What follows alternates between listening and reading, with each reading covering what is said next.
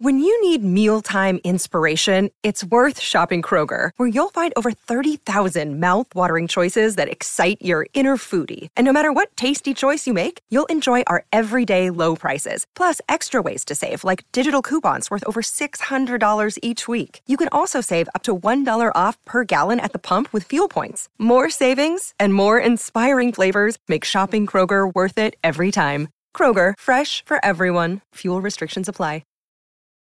This episode is brought to you by Amazon Prime. You know Amazon Prime is not just a shipping subscription, right? It's got everything, including streaming TV and movies on Prime Video. And of course, Prime's fast, free shipping. Go from watching your favorite shows to getting your favorite things. Whatever you're into, it's on Prime. Visit Amazon.com/Prime to get more out of whatever you're into.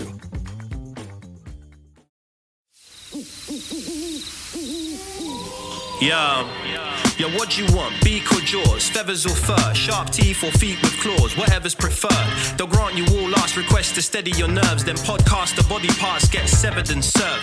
Bring your weak shit where the wolf and owl are. That ain't just a mistake, that's an awful howler. Both of them are known to pull up at your shows, have the crowd witnessing a murder like they rolled in with a gang of crows. Fuck their censorship, let them see the whole thing. They stay dressed to kill, never sheep's clothing. Dark enough to turn the sun to the moon, you'll see nothing. All you hear's a huff a puff and a... Expect killings, red spilling and flesh ripping. Impressive in it, the death bringing his head spinning. Just kidding, every word in his song's about two grown men dressed up as a bird and a dog.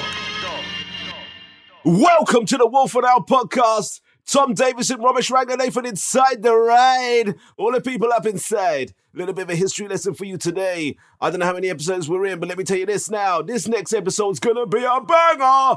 Make some noise for the Wolf Tom Davis. Wolf time. And make some more noise for the Owl, Robert Schranger, Nathan inside the place. This is the Wolf and Owl podcast. This one, for the bit bad boy, yo, rewind, once again, tell your friend, Wolf and Owl, inside the ride. Okay, wow. You were kind of, that was a weird energy, because you were like, at one point you seemed so sexy, and then you slipped into this sort of like, quite sort of thirstiness. Yeah, and also the other thing, I kept painting myself into a corner with like the starts of lines that I hadn't thought of the finish of. Yeah, so. Is that how MCing works? Because I've never MC'd, and I know you've done a bit of that kind of stuff. Is that how it works? Do you think of the line coming when you're freestyling, or do you have it all written, or how does it work? I think it depends on how different people do it, but I know most freestyle MCs will have like a stock of time buying phrases that they throw into. So like if they're struggling for a rhyme and they want to think of something else, they want to buy themselves some time. They'll say something like, and it's like this and what, you know, like they'll sort of like do a little bit of a delaying tactic or whatever. But I mean, listen, I did do some rap battling and got up and did rap battling. There was this thing called the jump off. No, it's before the jump off actually. It's called Battle Scars, and they advertise it in Hip Hop Connection. And they said, if you want to be an MC and you think you can freestyle, you can battle rap, then send in a tape or a recording. And they were like, it was like X Factor. Do you know what I mean? For battle rappers. So I sent in the tape and I made it through to the competition. But I was shit, man. Like I hadn't, I'd written some lyrics, but I couldn't freestyle really. And I, people that freestyle and do those battles, they like practice. And I just didn't. I just had a few rhymes that I'd written. I'd done a couple of like bullshit verses, and then I just turned up and sort of hoped for the best. Do you practice against yourself, so to speak? Like, so you be at home. So like, it's like it's sparring. You might sit in your room and like start rapping about the stuff you're seeing around you. Do you know what I mean? Or you might on a walk just start rapping about trying to freestyle about everything you're seeing. Like sharpening those skills in the same way that you do with comedy. I think like. Just sort of, I made it sound like I sit there cracking jokes and stuff. But like you do it in life, don't you? Like I can assure you that within my house, my wife would know I'm lying if I was like, oh, I'm constantly walking around joking about things. I'm walking around whinging and complaining about things, which I guess is the same. Exactly. But I tell you what, I genuinely find, what I really find, man, is like when I'm doing like misadventures and like any like panel shows or anything like that. If I'm doing stand up at the same time, or even like doing podcasts or whatever, doing anything where you've got to like just riff and stuff. I just think it makes you sharper. In the same way that when I was a maths teacher, in September, after we'd had the summer, my fucking mental arithmetic was shit. I'd like, you know, kids would ask me, what's this? And I'd go, why don't you work it out, mate? Because I didn't know. Because like, it would take you a while to... Did you not get any pleasure out of doing sums and stuff? Pleasure? No, because you just didn't enjoy it at all. I'll tell you something. My dad was so quick with mental arithmetic and so good at maths. All my recollection of doing mental arithmetic is just the look on his face of sheer fucking disgust at the amount of time it has taken me to make calculations, right? And then the idea that I would go on to become a maths teacher was, you know, he had these conflicting emotions of being proud that his son was going off to be a teacher, but also being deeply worried about what that meant for maths education as a thing. That I was teaching. It's bizarre, though, isn't it? Because you can practice. Like, any job that I had, like, when I was scaffolding, I was an awful, what they call a fixer. I was a relatively okay, I was a pretty decent labourer. You know, I'm not going to sort of, like, I was kept around for a lot of the time because I was great. I had a great banter and I'd have a laugh. And I was quite lazy. But I remember people saying to me, look, there's no way you're going to get any better at fixing unless you practice, right? There's nowhere, unless you've actually got the fucking tools to practice, you've got to practice on site. And then and then everything about working on site is speed. If you're on price or, you know, whatever, you no one's got the time to teach you. So you literally sink or swim. So within the first week, if you can't fucking put scaffolding up quick, you're just destined to be a labourer forever. Oh, God. But that's the thing with stand-up, though, man. Like, I always envy... It's almost a cliche. It's been said so much, but music as a band, you could practice and practice and practice. You do that at home.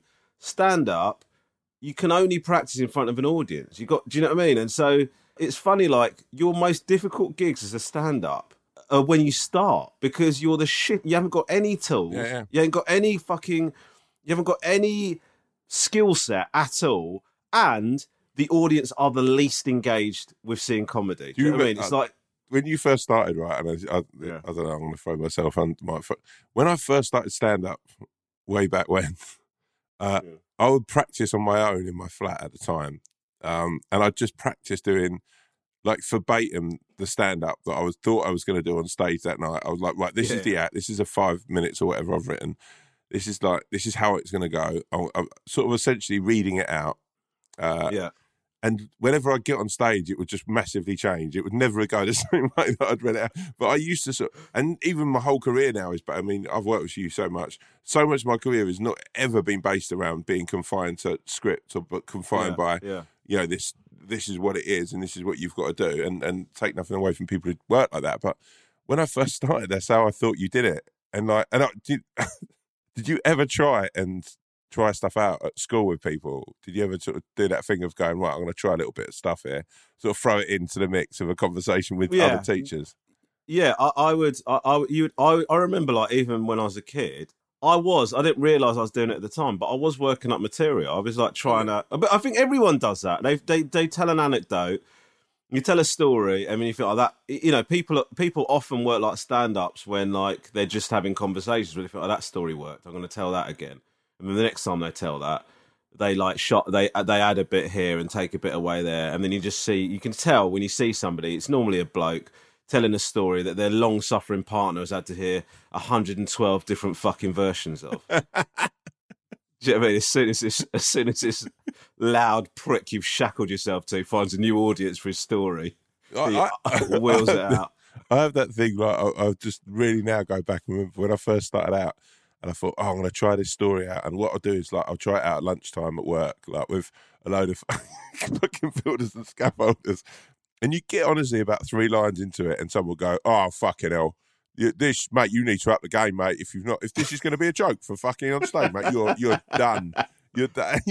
And you know that, like, look, how I ever got on stage is, like, just my confidence was wrecked. I never got to the end of any stories because people would just interrupt or go, oh, yeah, I know, bloke, that. You know, it's just a bit of that. And you're like, oh, mate, this is... So you'd have to become so strong within yourself and so loud that's the only way of ever getting to the end. Yeah. But I honestly think people that know you, you can't try stand up on them, man. No, it's like, you know, I would write bits. I realised very early on that Lisa is like the worst fucking radar for trans. First of all, because that woman does not understand comedy. You know, she's a funny woman, but like she doesn't watch comedy. You know, she's not a good radar for that. But the other thing is, you know, she knows me too well. Do you know what I mean? So I said this before, I think, like, I'll try a bit out on her and she'll go to me, I'm sure the people who like you would like that. Well, the people that like your stuff would get that. But I'll go to, basically what you're saying is you think that's shit. Yeah. Oh, no, the worst one is if you're telling a story when they were there and then they go, no, it didn't happen like this. Oh. It happened like that. And you're like, yeah, no, but I've added this bit because it's funny. Or I've you know, slightly changed this and I've added this bit from another story because it all works quite well. And, yeah, but that's not how it happened. And you're like, yeah, but how it happened was relatively boring. Do you ever have a thing with, like, there are some people that just cannot tell a story, and like some of them are mates of mine, right? And you know, like these people that fucking include details that absolutely don't need including.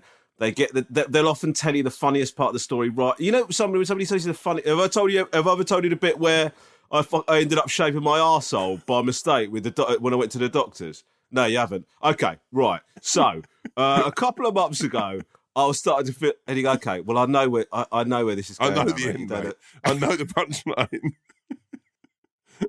I can guarantee the punchline is you shaved your arseholes and when you went to the doctor, the doctor said, why have you shaved your arsehole? You know, when you get someone when they're telling you a story, they add all of the details of it. So a couple of years ago, I was doing a show with Jaime.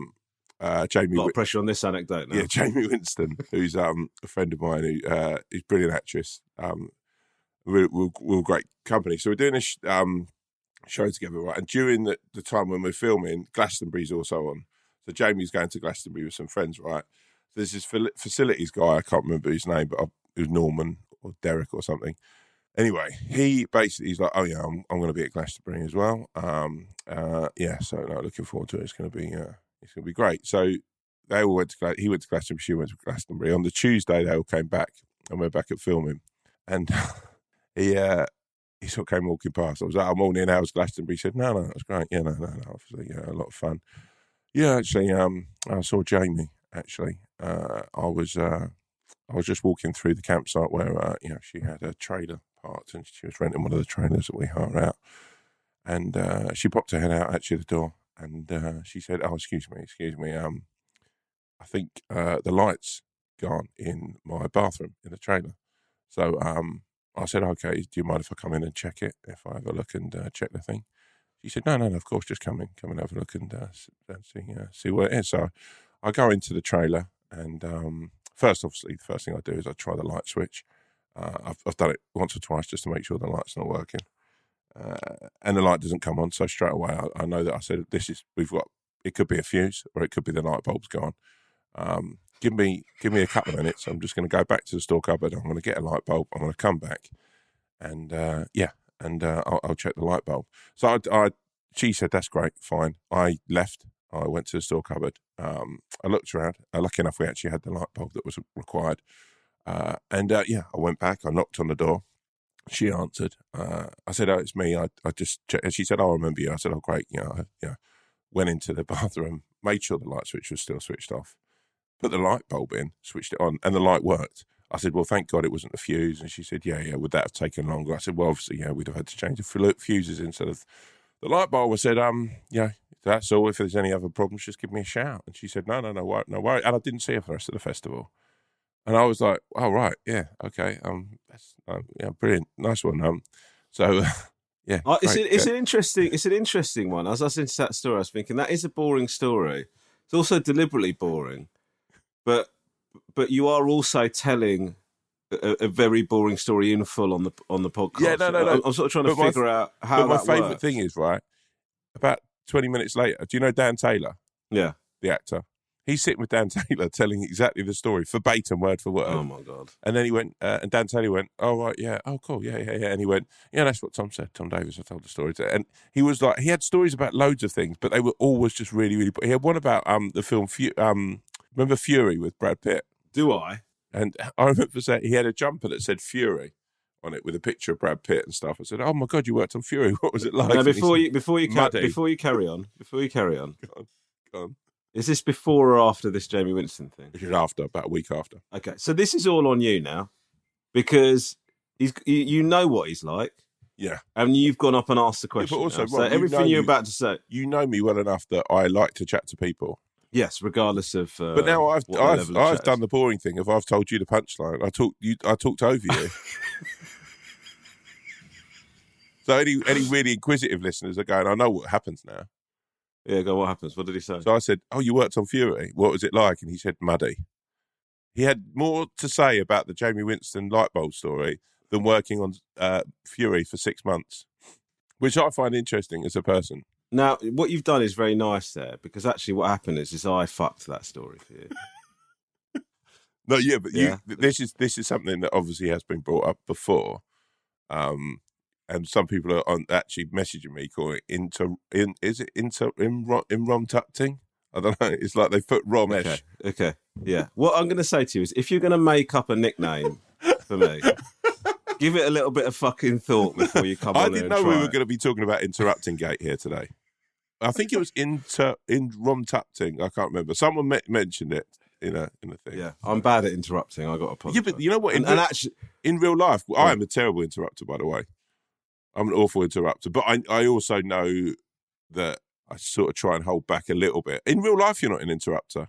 Do you know what the truth is part of the reason I interrupt on this podcast is because when you're telling a story, I get genuinely interested in a detail that I think you might not come back to later. Yeah, but so I do that. That's kind of where it comes from. I do that. Last week, we did a whole thing where we were about to start talking about one thing. We never even got back to it. Yeah. Which we do quite a lot. In fact, we got a note from our editor, James Torrance, the fantastic James Torrance. So where occasionally he goes, I took this out because it was a fourth level of divergence from what you were talking about originally. But you're actually quite... We obviously, we're lucky enough to see each other at the moment. Which I feel very blessed for. On Friday, it was lovely watching you really in your pomp. It was quite nice watching you sort of like work a room. Oh, here we go. No. I watched you sort of like, you know, there was quite a lot of sweet energy. What are you talking about? So you had these two essays extras that you were working with. It was nice watching you bond with these two guys throughout the day. So what Tom's talking about is the fact that I did 3 episodes of the first series of King Gary, and now I'm in more of them. And Tom said to me, oh, you know, really enjoyed what you did, so, you know, really looking forward to having your second series. To give you an idea, all of my Friday was spent with essays. No. I was starting to feel like it's a prank. Where you and James DeFront, the director, are just going, he's not realised yet, has he? He's not realised that he's in the background of all of this. I thought as well... Can we talk about background acting for just a second? Yeah, it's an interesting thing to talk about, because I genuinely... I think if you get a good background, it's very difficult to do. Yeah, so we had a scene... I don't want to give any spoilers, but we had a scene where Tom is at front and centre, as he is for every fucking scene of this show, and... I'm sort of in the background. So what you have to do, I'm with 2 other people, right? And we're sort of just having a bit of a chat, basically, is the best way to describe it. I'm sort of nervous about giving anything away about what's happening in the scene. So and we're having a bit of a raucous chat while Tom's getting on with, you know, being the star of the show, as he is in every scene of the sitcom. And you've basically got to silently sort of have a conversation and do that quite naturally. And it's actually quite hard to do. It's quite really hard to do for any amount of time. Like, I reckon 30 seconds, everybody could probably do that, 30 seconds or so doing that. If you're at the back of a 5-minute scene, which we were, it's really difficult to sort of push that on anywhere new. and a lot of the times, I really did my best work when the camera, I realised, wasn't even fucking on us. Do you know what I mean? It's when we did Paddington 2, me and Jamie we spent like 2 weeks with all these essays, and like to give it some, like, you know, that was quite, you know, King Gary sitcom. You were sort of doing it. Me and Jamie were sort of thrown in with like 400 essays, and a lot of people just thought that we were essays for a lot of it. So we ended up, and you end up just having like these long, like you say, these long sort of boring old conversations. But one guy at one point was talking about sort of like he'd just broken up with his wife. He was after legal advice, and then someone down the fucking table from us started throwing in legal advice. It was actually like a really quite a weird community that actually gets built. It's quite strange. I mean, for you, it's, I suppose as well though, the thing is you've got the fact that you're sort of quite recognisable. People knew who you were. No one knew him. Genuinely, people there thought me and Jamie were. So me and Jamie were sort of cast into a place where we were almost the lowest of the people there. Like, yeah. People just, because we hadn't done any films. So we both had our own TV shows. And we were like, oh, yeah. And they were like, what films have you done? We were like, oh, we haven't really done films. We've just done TV stuff. And they were like, yeah, I've just got off Star Wars, mate. And like, we're the pecking order. Me and Demetra, who's one of the best guys I know, one of the best actors and knocking about, he's incredible. We're like the runts of the group. It's fun, innit? Because I was chatting to the two guys that I was working with on Friday, and one of them had just come off Jurassic World. Mm. And then what I was really interested in, because I haven't done any like essays, by the way, is extras supporting artists. We should say that. I don't know if that how cool. So he said he was doing a bit where he's having to sweep up or something in the. I don't think that's a spoiler, is it? That there's some dinosaur shit hanging about. Yeah, he was a caretaker. Yeah, and I said to him, because like I love the Jurassic World films, right? I love them. It's just sort of that thing of like working on a thing is really exciting, but he had no idea what the film, you know, aside from that day that he had sort of doing that background stuff, he saw nothing. He's got no idea what's in that involved in that film or anything. Do you know what I mean? It's like also what I love, and this is when they've given themselves names in films, because you can go on IMDb and they've given them, but they're clearly just a background artist, but they've given themselves. But I think you'd give yourself. You remember when Phoebe did it in Friends? Yeah. She was in, and she gave herself a little backstory. Over. That's what I would do. Yeah, I think you'd have give to give myself a little backstory. Yeah, you got to come into this with like, you know, if you're playing a janitor sweeping up in the background, you're a bit disgruntled about it because you had a dispute about they wouldn't grant you your holiday that you wanted, and you'd been booking to go away to Portugal for ages. Do you know what I mean? And you've been saving up for ages, and then they said it's a key time for the company. You know, like some shit like that. Give it a bit of fucking fire, you know? Have I ever told you when I had to audition for Mary Poppins? Is it the second one? Yeah, no, the first one. Not the first one, because I was... I was a bit of spunk in the first Mary Poppins. Yeah. The more recent one. Yeah, I auditioned for this as well. So let's hear your story there. I can tell you why. Okay. I think Paddington had just come out and King Gary had just come out, or maybe King Gary. Anyway, my agent calls and I was really excited. We've got an audition for you for Mary Poppins, and I'm thinking, oh wow, that's incredible, how exciting! And the part is the milkman, right? So I'm like, a bit of you as someone who's been around a bit thinks it's slightly annoying that people don't think I can. But then I think maybe the milkman's a bigger part. I then get the sides, which is the script that I've got to read. And my line is, good morning, Mr. Banks. That's it. So on the sort of basis of my whole career, which was at the time, you know, Murder and Successful, Action Team, Paddington and other roles, no one in the casting department knew whether I'd be able to fucking realistically carry off that line of good morning, Mr. Banks. Right? So, but anyway, I'm like, you know, in for a penny, in for a pound. I thought I'll go along. But I did that thing of going, right, I'm going to give him a bit of a backstory. Sure. And so I go into the audition, and there's a guy reading as Mr. Banks, and he comes out and he's saying, oh, Jennifer, you know, you must get ready for school or whatever. He opens the front door, and I'm there and go, oh, good morning, Mr. Banks. And the guy goes, oh, you're not very happy. I said, well, in my head, you know, the milkman's, he's worried about being a milkman, you know, it's a dying trade. You know, how many people get milk anymore? You know what I mean? You've got Waitrose orders. He's sort of got that on his head. He's got, is he going to be able to pay his mortgage? What else is he going to do if he can't be a milkman? And the guy said, I think you're thinking too much about the role. I said, well, that's what our job is, isn't it? I mean, it's just one line, but let's give it some conviction. And he went, well, can we just raise it a bit? So the guy's like, oh, good night, goodbye, Jennifer, goodbye, yeah, good luck at school. And he opens the door. And I'm like, good morning, Mr. Banks. He was like, oh, okay, right. I said, this episode is brought to you by Amazon Prime. You know Amazon Prime is not just a shipping subscription, right? It's got everything, including streaming TV and movies on Prime Video. And of course, Prime's fast, free shipping. Go from watching your favorite shows to getting your favorite things. Whatever you're into, it's on Prime. Visit Amazon.com/Prime to get more out of whatever you're into. In my head now, it's his birthday. But no one on his round nose is his birthday. And I didn't get the part. Yeah, obviously didn't make a very convincing milkman. And then when I watched the film, they just cut the whole line, which happens quite a lot. Is that ever? What was your who did you audition for in that? I had things getting cut. I had that happen to me in Miss You Already with Toni Collette and Drew Barrymore. Right? So there's a scene in this film where.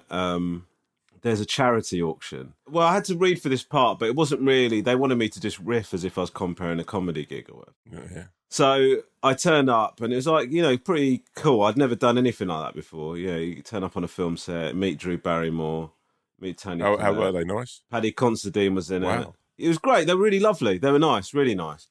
Anyway, I did this whole thing and it's a classic thing. Of like, they go, can you work the tables and riff? And I'm doing it. And everyone's like, this sounds like I'm bigging myself up here, but it's like, felt like the stars are, and people are pissing themselves. Like all the actors are going, oh my God, this is so funny. The stuff you're just coming out of. And I'm like, oh, thanks. Like just, you know, because that's come off of it. Yeah, but you also, when you get compliments, by God, you get cocky.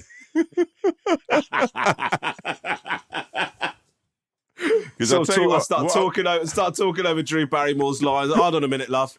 I've still got a bit of improv to do it. We've given him a glass of Kool-Aid, now he's pouring it himself. Just Romish, we do actually need to get the scripted dialogue out as well, if that's... I mean, I'm glad you're having a good time. But anyway, so like, the stars aligned, I have a great day, do you know what I mean? Come off. Yeah. And I, you know, pretty buzzing. Anyway, I get an email maybe 2 months later saying... you know, edits are difficult, just under the pressures of time, where to lose all your stuff. So now, every now and again, I will get a tweet or an Instagram message from somebody going, were you an extra in Miss You Already? Because there's a scene where they go to a party and you're sort of hovering in the background. Hovering? But that's the worst thing you could... If you're noticeable as an essay in it, that means you're not doing your job properly. Yeah.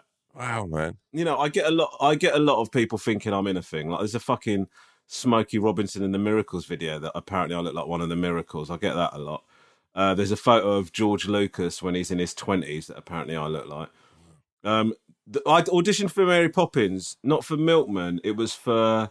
one of the security at the insurance or something like that, like a bailiff or some shit like that. I've not watched the film. See, I think I could have done that part. Mate, can I genuinely tell you something? What? I promise you, I'm not just saying this.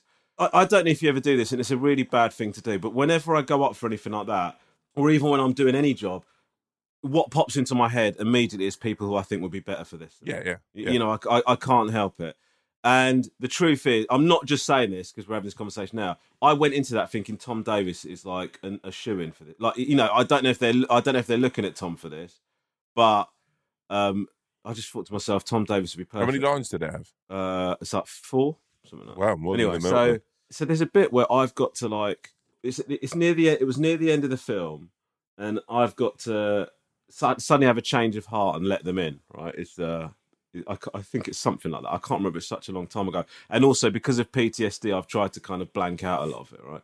So I turn up to this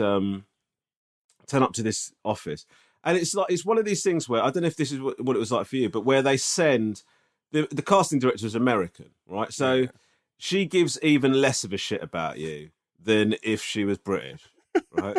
Because you're auditioning for a tiny part that she doesn't give a fuck about, and it's probably something. And also, she does it. Oh, it's some British comedian.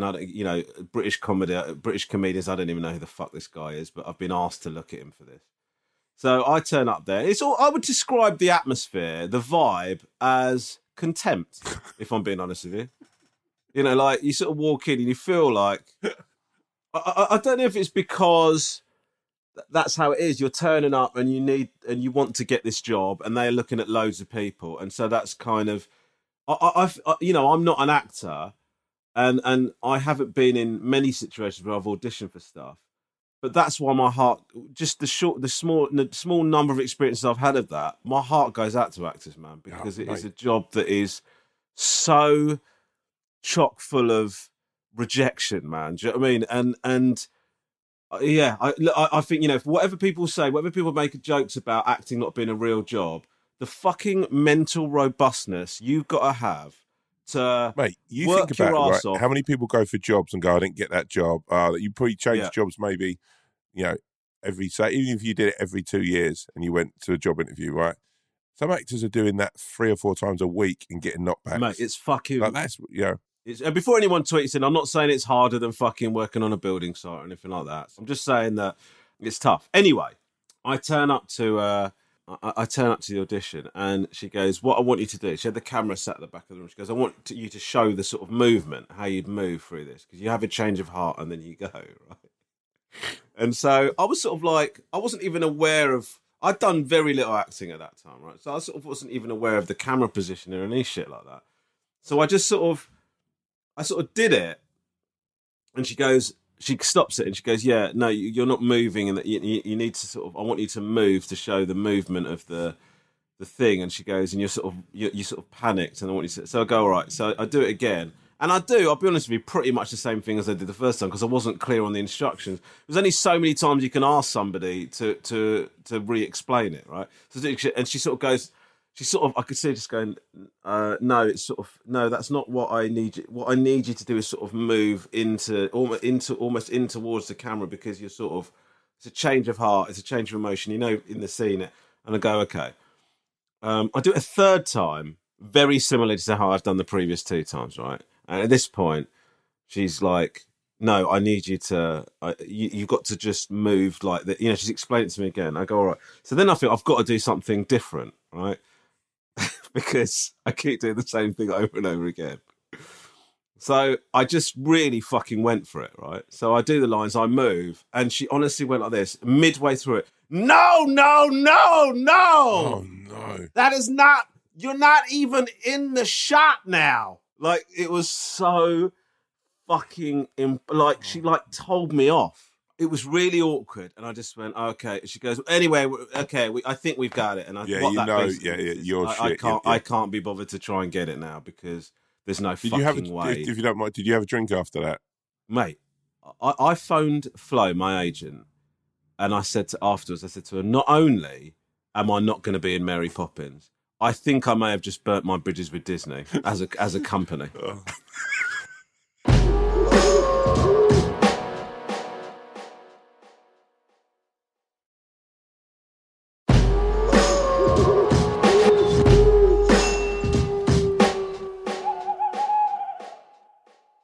Did I ever tell you when I went for that film about Jesus? No, go on. Oh my!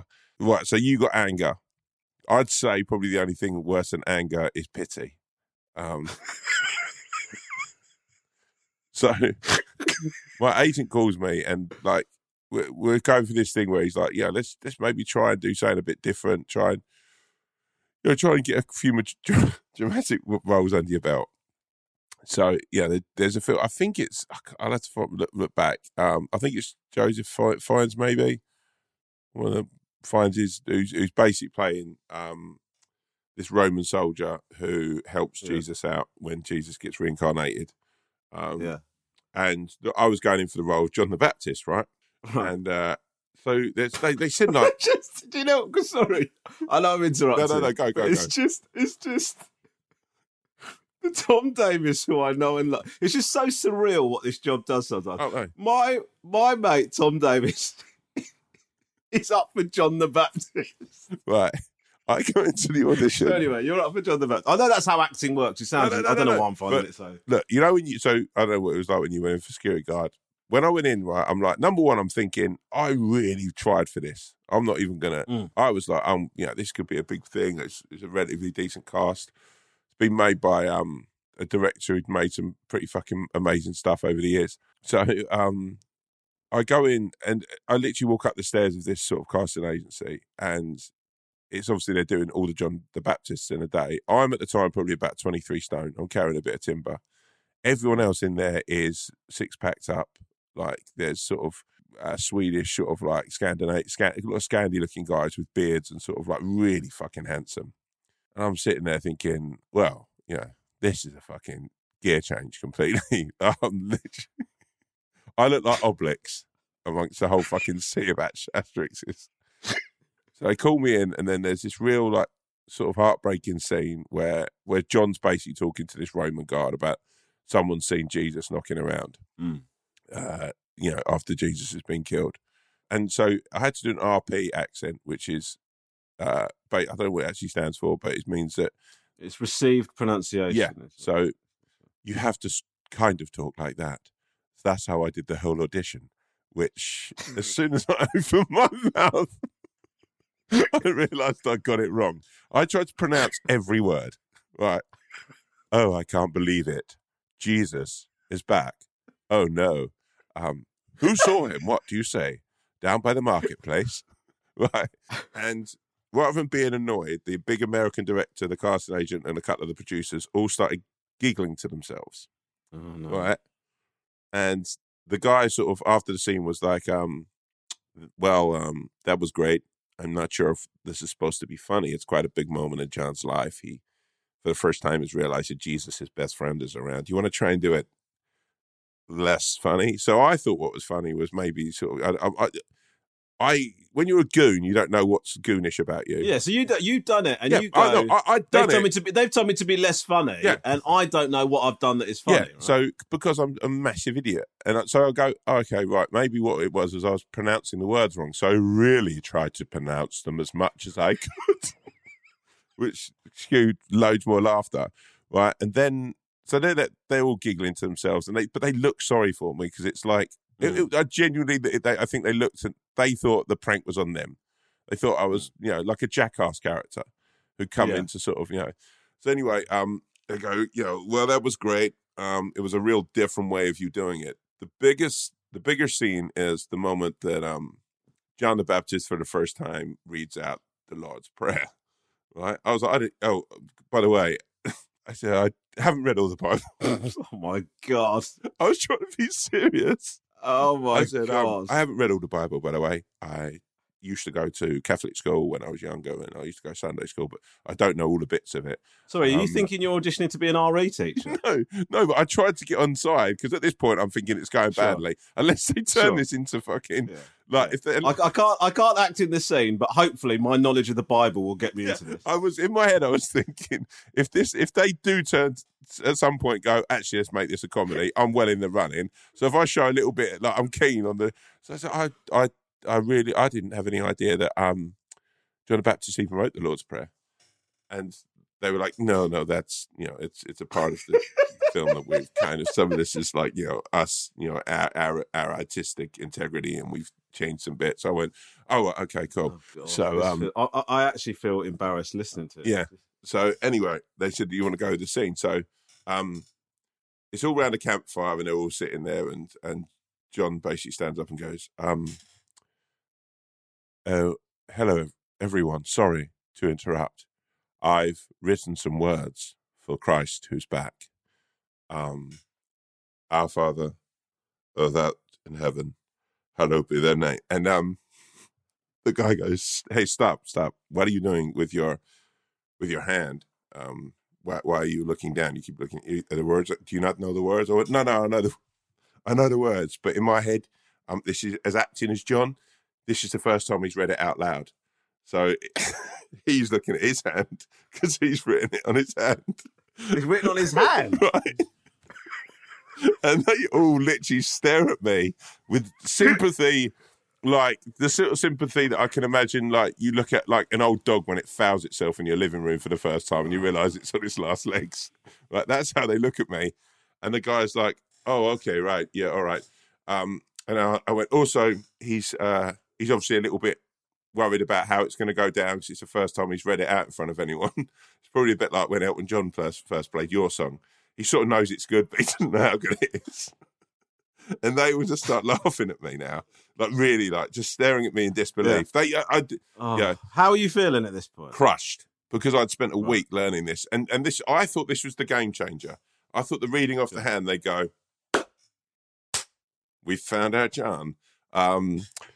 Anyway, so I muddled through the scene and like you know the Lord's Prayer, and I sort of didn't read it off my hand, and I sort of at the end of it sort of shook everyone's hand, and I was like, oh thanks, and I hope to see you soon. No, I'd never see any of them again.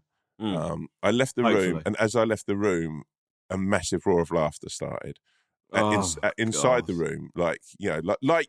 It was almost like, oh, it's been quite a boring day. This guy has just sort of lifted the room for a minute with his idiocy. And as I walked down, one of the other John auditionees grabbed my arm. He said, where's everybody laughing? Is it a comedy? And I went, yeah, no, they're looking for that kind of man.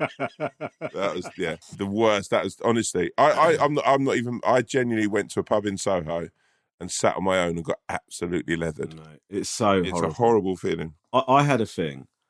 It's nowhere near as good as that story, but I had a thing where there was some show for Disney, right? And the director really liked me for it, right? It was like she was like really like she basically. I had a Zoom meeting with her, and she said basically, I want you to do this part, but we've got to get it. You know, we've got to get over the line. So I need you to read self-tape or whatever. She goes, can you do that? And I said, yeah. And she goes, can you do me a favour? Can you do one version as you, like not as you, but with your natural speaking voice, and one version American? She goes, do you think you can do that? Now, I can't do that, but I said, yeah, I could, and I figured I would practice and get to a point where I could, you know. So she goes to me, cool, and we'll just decide which version we'll go for. And I go, all right, cool. So she goes, all right, I'll speak to you soon. Just send it, and we'll just get it over the line. So anyway, I then self-tape. Who do you get Catherine to read lines in for you, do? Yeah, I mean, I've got a lot of stories about that. So, yeah. So Lisa is reading the lines in for me. Now, just to give you an idea, I love Lisa, and she's incredibly supportive. On the occasions that I've asked her to read in lines to self-tape with her, she has looked at me in the same way she might look at me if I told her that I've been shagging one of our neighbours. You know, she absolutely does not want to do it, right? So, but she sort of begrudgingly does it. So I said to her, look, I know normally I just do these because I get said, you know, I'm not the caliber of actor that you are, right? So you get sent proper like But what I mean, I know what you're about. I know. But what I'm, but you're like a proper actor. Do you know what I mean? So we're the same in the sense I think we're both. Like I'd put you in a scene anywhere, and I know that you have got the. This is just. I don't want to interrupt, right? I would say this as much as you as an actor, and this is having done a lot with you and in King Gary, watching your capabilities as an actor. I would say that. If you were put in a scene doing anything, you would smash it. You would be able to do it. But I love you, like myself, there's a whole different thing when you're auditioning and you're scripting and you're not in the moment. That is a whole different fucking thing. It's a whole different vibe that people like. Genuinely, when you watch a film, right? I also watch films sometimes and think I've auditioned for that part and I didn't get it, right? And I that's fine. That's the game we're in, right? But sometimes I think that's just because I'm number one, I'm dyslexic. I have an awful time reading, right? So genuinely, I've got to work double hard to just get the words, make sense of them. Do you know what I mean? That's why nearly everything I do is my own stuff. And when I even do my own stuff, I fucking wing it.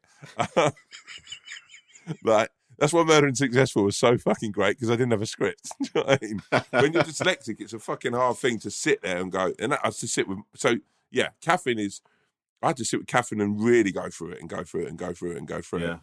But yeah. Well, Lisa is basically, every single time we do a take, I know that I'm one take closer to her losing her shit with me about doing this, right?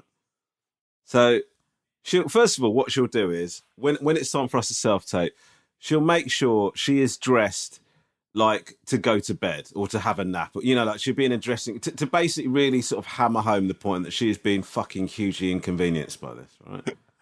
Because so basically, a lot of these that I get sent are like, you'll get sent something like, this is a shot in the dark, but it'd be great if you got it. They want you to be the guy that polishes Thor's shoes in Ragnarok. Do you know what I mean? And there's a few lines in there. It's a great, so it's like a fucking such a long shot, right? Yeah. But you know, they might like you and put you in. So she's used to me doing shit like that, right?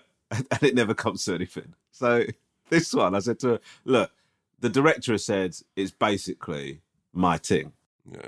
I've got to do one version British and one version American, right? So I go to her, Lisa, I'm going to do the American one first. And I start doing the American one that I've practiced, by the way, just to give you a bit of context in this. I've been watching how to pick up American accents. I've been practicing all week before we do this thing, right? Start doing it. And Lisa starts looking away, right, as I'm doing the lines. And then as we get further into it, she starts like really turning away from me. And then we get to the end of it, and I go, how was that? And bearing in mind, I want you to imagine you're doing this thing that you've been practicing, you're feeling a bit self-conscious about, and as you're doing it to the person, who's your life partner, by the way, right? She starts willfully turning her, like almost fucking like owling her head away from me completely, right? Get to the end of it, I said to her, right, I wasn't quite happy with that. Can we do another one? And she goes, can I just say something and don't get angry? And I go, yeah, all right. She goes, is there any way that I can do this without having to look directly at your face? Oh, lovely, sir. Also, we should throw into the mix at this time, right? That Lisa is a drama teacher, right? Yeah, she is. So Lisa knows her minerals. Lisa, by the way, has got more knowledge of auditions and knowledge of script reading and how a script works than either me or you. Correct, right? So she goes to me, I'm really sorry, but I don't think I can look at you while you're doing that accent and not start laughing. And she goes, and then I'm struggling to give the lines back to you because I was trying not to laugh. I said, well, this doesn't bode massively well. But, you know, it was a comedy, so this might be all right, do you know what I mean? But I don't think the comedy is supposed to come from the guy's accent being unconvincing. I think that's a very fucking meta... You know, we're not doing hello for Disney. Anyway, I do it again, and Lisa's at this point. So we do the rest of the self-tapes with Lisa faced completely. She's basically turned her chair away from me, right? So she's looking completely away from me. I do the rest of the thing. Then we do the British one. It's absolutely fine. Send it to the director. Because at this point, I'll be honest with you, I'm thinking I've still, you know, I think what's going to happen is that they're going to go, let's get him to do the British one. Do you know what I mean? Because, you know, it makes sense, right? So I said it to her, she goes, yeah, I definitely think we should go with it. I love the British one loads more. Let's do the British one, right? So I go, okay. Anyway, it turns out, and she didn't say this to me, but she sent me quite a long, detailed email about it. Whatever I did in the American one was so deeply unconvincing that I'd managed to negotiate my way out of a dead cert booking. Wow. I was a shoo-in, right? All they wanted was a chat, to see if I was up for it. And from that point of having a definite job offer, I'd managed to be so shit that I'd managed to de-hire myself for that job. No, but also you weren't that shit as English rom. It was American rom that was intolerable. Yeah, I guess it was like, if they'd watched the American one first, that your first impression is so fucking tarnished. You're not bringing it back from there. You can't. The thing of trying to do it, because Catherine's really supportive, like really, she genuinely is incredible when it comes to stuff like that shit, and really helpful when it comes to learning, you know, like just helping with bits. But a couple of years ago, is it Mindhunter or something? Have you seen the Netflix show when it's all about the serial killers? Yes, yeah. So you know the guy Kempner in that, the big guy? I don't know the character, but I know of the show, but yeah. So I'd auditioned a couple of times for that. Like they liked what they'd seen. I had to do a tape. So I spent like 3 weeks. I was like, you know what? I'm really going to fucking... I'd sort of looked into how like, you know, like people that I respected, like Hardy or De Niro or, you know, Charlize Theron was exec in this show. I looked into like what their process was, or Matthew McConaughey, whatever, of like becoming someone when you're playing a real life person. Yeah. So like, you know, I read like how Charlize Theron, when she did Monster, how she so I was like, I was going to read about the person, I watched all this fucking stuff about how he, watched him move, like his movement, how he talks and stuff. Yeah. Spent ages on my laptop just talking as him, just sort of like down the lens and all that. Time came to do the thing, and exactly the same thing has happened to you with Lisa. I started doing it with Catherine, and this was not a comedy by any means. And Catherine just started absolutely wetting herself.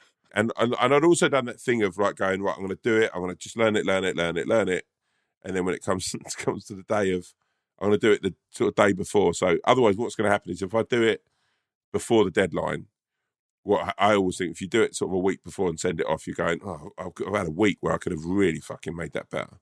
But if I really train up to that moment, and she just couldn't get her shit together. And it was like, I'm like, look, you can't laugh in this. Like, at least with your one, if you're laughing at the background, they go, oh, yeah, actually, maybe he is funny. Yeah. Like, if you're playing a serial killer who's describing how he's murdered like a housewife in 1972, it's not the fucking thing. Yeah. I'd argue murdering a housewife in any year is not funny. No. Yeah. I mean, 1972 specifically. Yeah. But particularly unfunny in 1970. Murders in the 70s were particularly unfunny, I thought. And I genuinely sent it to my agent, and he's like, "Is there a way of getting the laughing out of the background?" Oh no! And I just knew that, And when I watch the show now, I watch the guy. I mean, the guy's incredible, and you've got to make your peace that might just not be your fucking. You might not be able to just go into that serious. Mate, I got into this thing where I've started. I don't want to give a bad impression, Lisa, particularly if she now listens to this podcast, but she's very supportive, and I love her to bits. Yeah. I love you, Lisa, to bits. And often I'm asking her in sort of in the evenings to do it after you've done it. So I don't want to cast any aspersions on her, but I would say that it has got to the point where I'm so unkeen on getting her to self-tape with me that I've actually taken to recording the other lines myself and just interrupting them. Oh no, that's the worst thing you can do though. Don't. We could do them together on Zoom. Oh yeah, should we do that? We should do. I don't think. Listen, as much as I love you, and as comfortable as I am with you, and I've got to say, half the reason that I have as much fun acting on King Gary is because it's such a relaxed atmosphere. I don't know if I'm comfortable enough with you. That would be a real test of our relationship. Yeah. For you to see me out there trying to get a film. You know what we could do is we could do some of our favourite scenes from films together. That's a great idea. And just do we do Training Day. We do like sort of... great idea. We should do. We should start doing it at the end of these. At the end of episodes, we should do like a scene together. Just print it out. Yeah, I'll be Denzel Washington. You can be Ethan Hawke. Okay, I'm not massively bothered by that. It's the fact that you've obviously already delineated that in your mind. But I'm going to be more convincing Alonso than you. You just said I could do anything. You literally, like a few minutes ago. But also, mate, if anything, I've given you a chance here because Ethan Hawke's the harder part. You've got really fucking, he's vulnerable. He's quite sort of pathetic, apart from two of them, because Alonso's the cool one.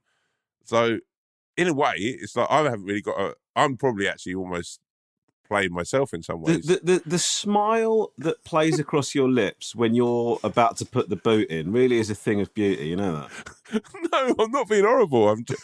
Look, what I'm saying to you is, what we could do is we'll do Training Day, I'm Alonso, you're Ethan Hawke, right? I can't remember the character's name now. Hoyt, Officer Hoyt. Right, that's you, yeah? Mm. And then we'll do... all right. Can we do something from Back to the Future, please? Yeah, I'll be Marty McFly. Fine, I like Doc Brown, so... Yeah. You'd actually be we could do this scene where I'm playing your mum back in 1955 and we get off with each other. No, I tell you, you'd be amazing as Marty's dad.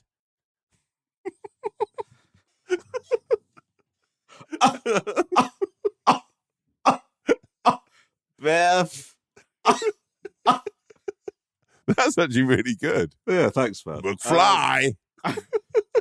I love Back to the Future so fucking much. My favorite is Back to the Future 3. Okay, are you saying that to piss me off? You're saying that to piss me off. I genuinely love that movie. Well, I'm not saying that to piss you off. I genuinely love that film. I obviously love the first one. The second one, I could take it or leave it. Third one, I love. Why is the third one the best for you? Number one, I love cowboys. And also, I just think it's a weird thing to say, just as a... No. Right. I love cowboys, but also I like the fact that it's... No, but it's also that feeling of like the end of Doc and Marty's adventures. Sure. Like there's something I find quite sweet about that moment where it all sort of... I mean, I think when actually... You mean you find something sweet about the moment where Doc sort of doffs his hat as he travels off with his wife on the time-travelling train? Yeah, I think it's lovely. Mm. Even now, and I'm holding it together, the bit is like where Marty's like, where are you going now? And he's like, well, we're probably going to go here, and then we're going to go there, and well, it's been a great adventure, and all that sort of stuff. I haven't seen it for a long time. Yeah, two things I would say there. One, didn't really feel like you were desperately trying to hold yourself together or you're struggling there. And secondly, it's quite clear you absolutely got no idea how that scene goes. No, I haven't seen the film for like 15 years. You can't. So why go into quote it? No, just in case anyone listening hasn't seen the film and doesn't know the ending. No, but you can't start going into the fucking scene. At what point during that sentence did you realise, oh, I don't know any of the words from this fucking scene at all? It's honestly one of the most beautiful scenes in film history, I think. What an incredible thing right. to say. That and the ending of series one, film one, where we're going, we don't need roads. That's so cool, isn't it? Oh God, I love it. Back to the Future 1, great. Back to the Future 2, great. Back to the Future 3, great. It's a great trilogy. Those I always think, sort of, you know, the only one obviously Godfather 3's bobbins, but. You know, Star Wars, the original Star Wars 3 was great. That's why I left it. Don't talk about Star Wars, man. Please don't talk about Star Wars. What about Indiana Jones? Third one's great. Do you know what? So the third one is great. But let me tell you this. Did you watch Kingdom of the Crystal Skull? Yeah. Right. So at the end of that, spoiler alert, if you haven't fucking watched it, I mean, I shouldn't have to give a spoiler alert at this stage. It's aliens, right? It's an alien civilization, right? And I remember sitting there going, this is a bunch of bullshit. Everyone said that this is a bunch of bullshit, right? Except we all love The Last Crusade, and in The Last Crusade, it's one of the fucking knights that's been sat. More realistic, mate. What? How can that be more realistic than aliens? Because we've dabbled with religion probably quite a lot on this episode, more than we usually would with the story earlier. But no, I knew which story you were referring to. Yeah. Yeah. So, but also the John the Baptist thing. Yeah. Okay. We you prick. We know that those soldiers of the Lost Ark that they're in the Bible somewhere, right? So there's more evidence that they were around because of the Bible than aliens. Okay, I don't want to get into a debate now. Like we're an hour into this, and you're now starting a debate about existence of aliens versus the existence of God. That's not my thing. What I'm debating. What I'm debating is, has a man been in a cave for that whole amount of time? Yes, because he drank the magic juice. Without, taking a shit or a piss anywhere? Mate, he obviously had a shit. He had a little toilet in a cave out the back, probably. I can't imagine what that cave would smell like. How can Indiana Jones be expected to focus on what fucking chalice to drink from? Well, it's absolutely minging in there. But that's a good thing to sort of finish on in a way. It's like, I mean, I know we often all roads lead to Rome with us, but do you ever watch films and think, when have they even been to the toilet? Especially Indiana Jones. Yeah, I do. I remember watching The Jungle Book and wondering how smelly that little sort of loincloth must be. But The Jungle Book, out of all of them, I've never thought about, because that is, you just go, he's probably just gone in the jungle somewhere. No, but I'm talking about that. Does he launder that? I probably watch it. They washes it like when you wash stuff in the river, it all clean. It's yeah, absolutely. What one of the things actually talking about that is Mandalorian.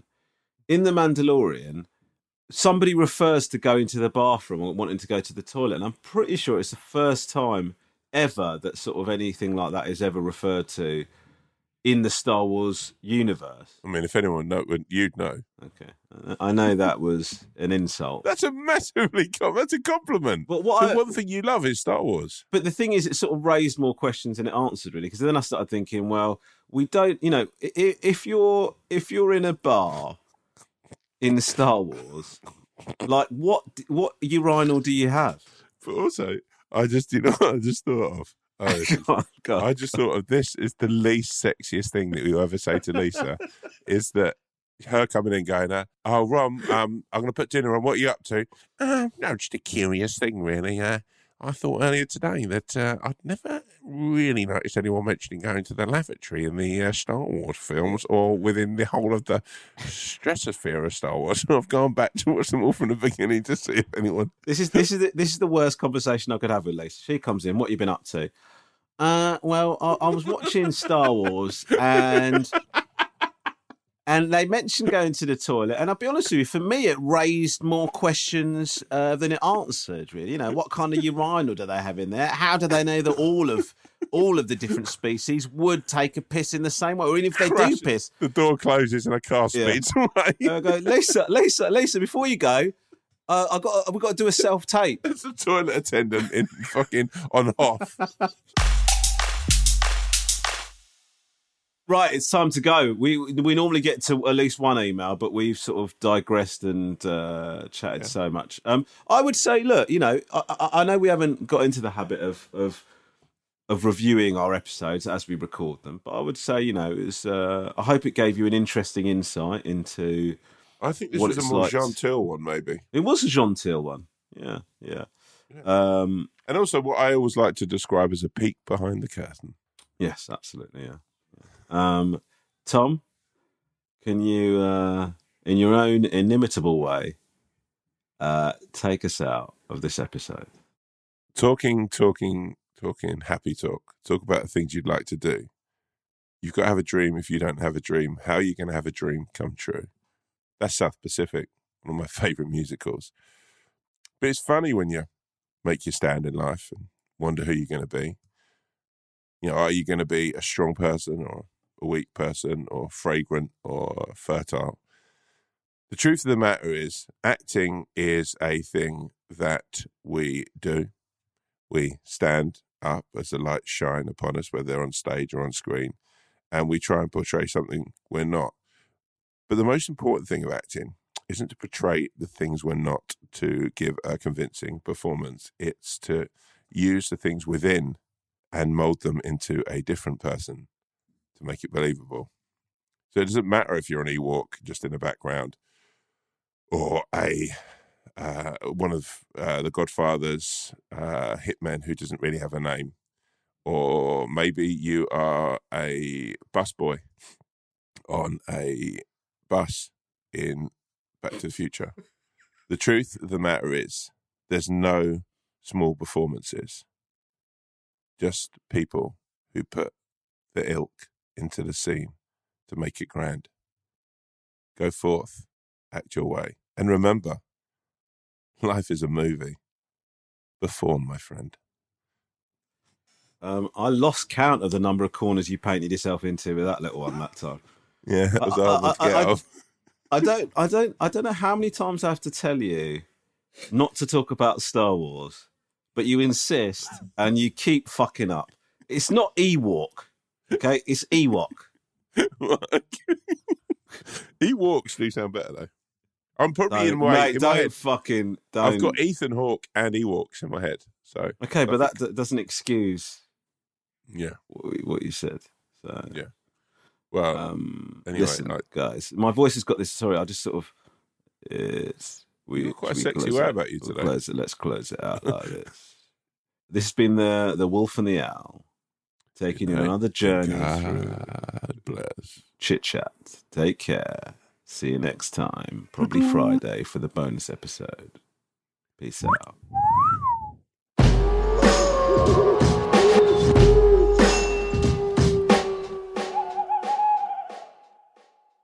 If you have a problem, opinion, feedback, or anything at all, please email us at wolfowlpod@gmail.com. That's wolfowlpod@gmail.com. We'd love to hear from you, mainly because we don't have any content ideas. Thank you.